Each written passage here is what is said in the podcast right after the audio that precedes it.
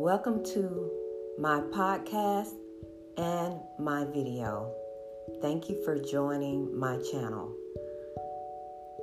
Today I will be reading Proverbs 2 in the NLT version, the New Living Translation. And if you ever wonder why you should read Proverbs, it's because you gain wisdom from it. And there are many benefits and blessings to the wisdom that you gain. And that's what Proverbs 2 is about today. It is about the benefits of wisdom. So, without further ado, let's read Proverbs 2. My child, listen to what I say and treasure my commands. Turn your ears to wisdom and concentrate on understanding.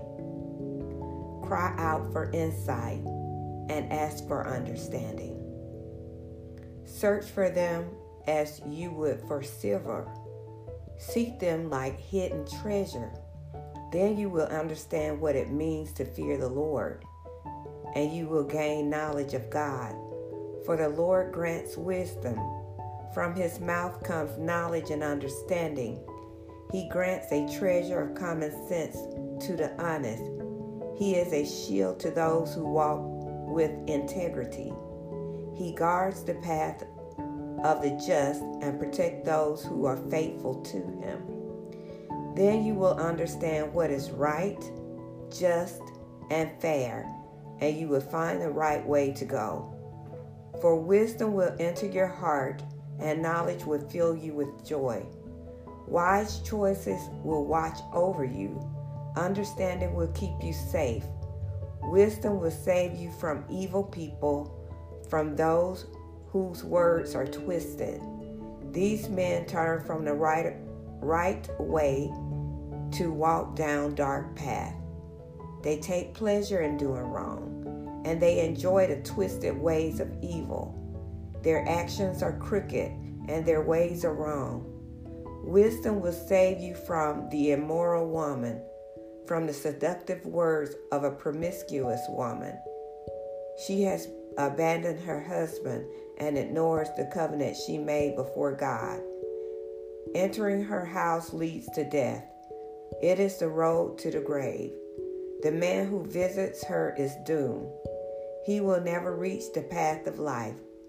So follow the steps of the good and stay on the path of the righteous, for only the godly will live in the land, and those with integrity will remain in it. But the wicked will be removed from the land, and the treacherous will be uprooted. That was so good today, and it's so awesome that Proverbs tell you why you should read Proverbs. And that's to gain the wisdom of the Lord. And what better wisdom to have to navigate through our daily lives than the wisdom of the Lord that sees so much further um, into the future and has so much more insight than we could ever have. But if you want true insight, if you want a compass inside you to um, lead you in the right direction, to help you choose what is morally right daily and every second of your life, you need God's Spirit in you. And that's what we call the Holy Spirit.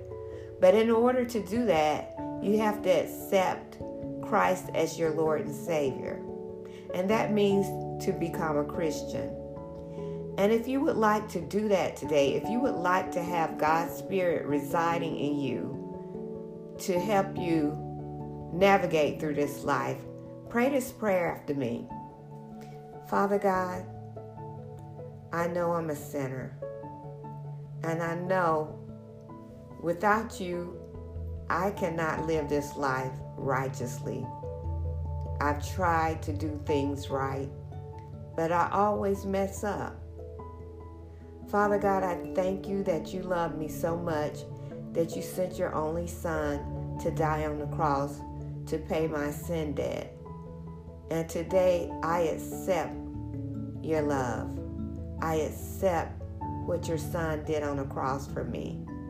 So, Father God, today I surrender my life to you. Take over it, lead me, and guide me the rest of my days. In Jesus' name I pray. Amen. If you pray that prayer, you are now my brother and sister in Christ. You are joint heirs with Jesus to the kingdom of heaven, and you are a child of the Most High God. And I say, Welcome to the family. You're about to have the ride of your life. And to stay on the straight and narrow path.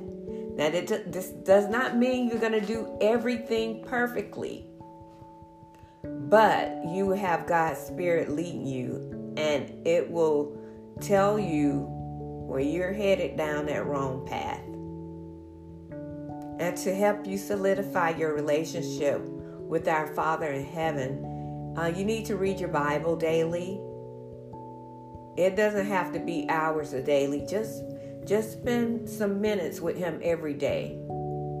Try to set aside time. Carve out time in your daily life, even if you have to take part of your lunch break or uh, one of your breaks to sit down and open His Word and read and also pray to Him. And you can pray to Him at any time of the day and anywhere.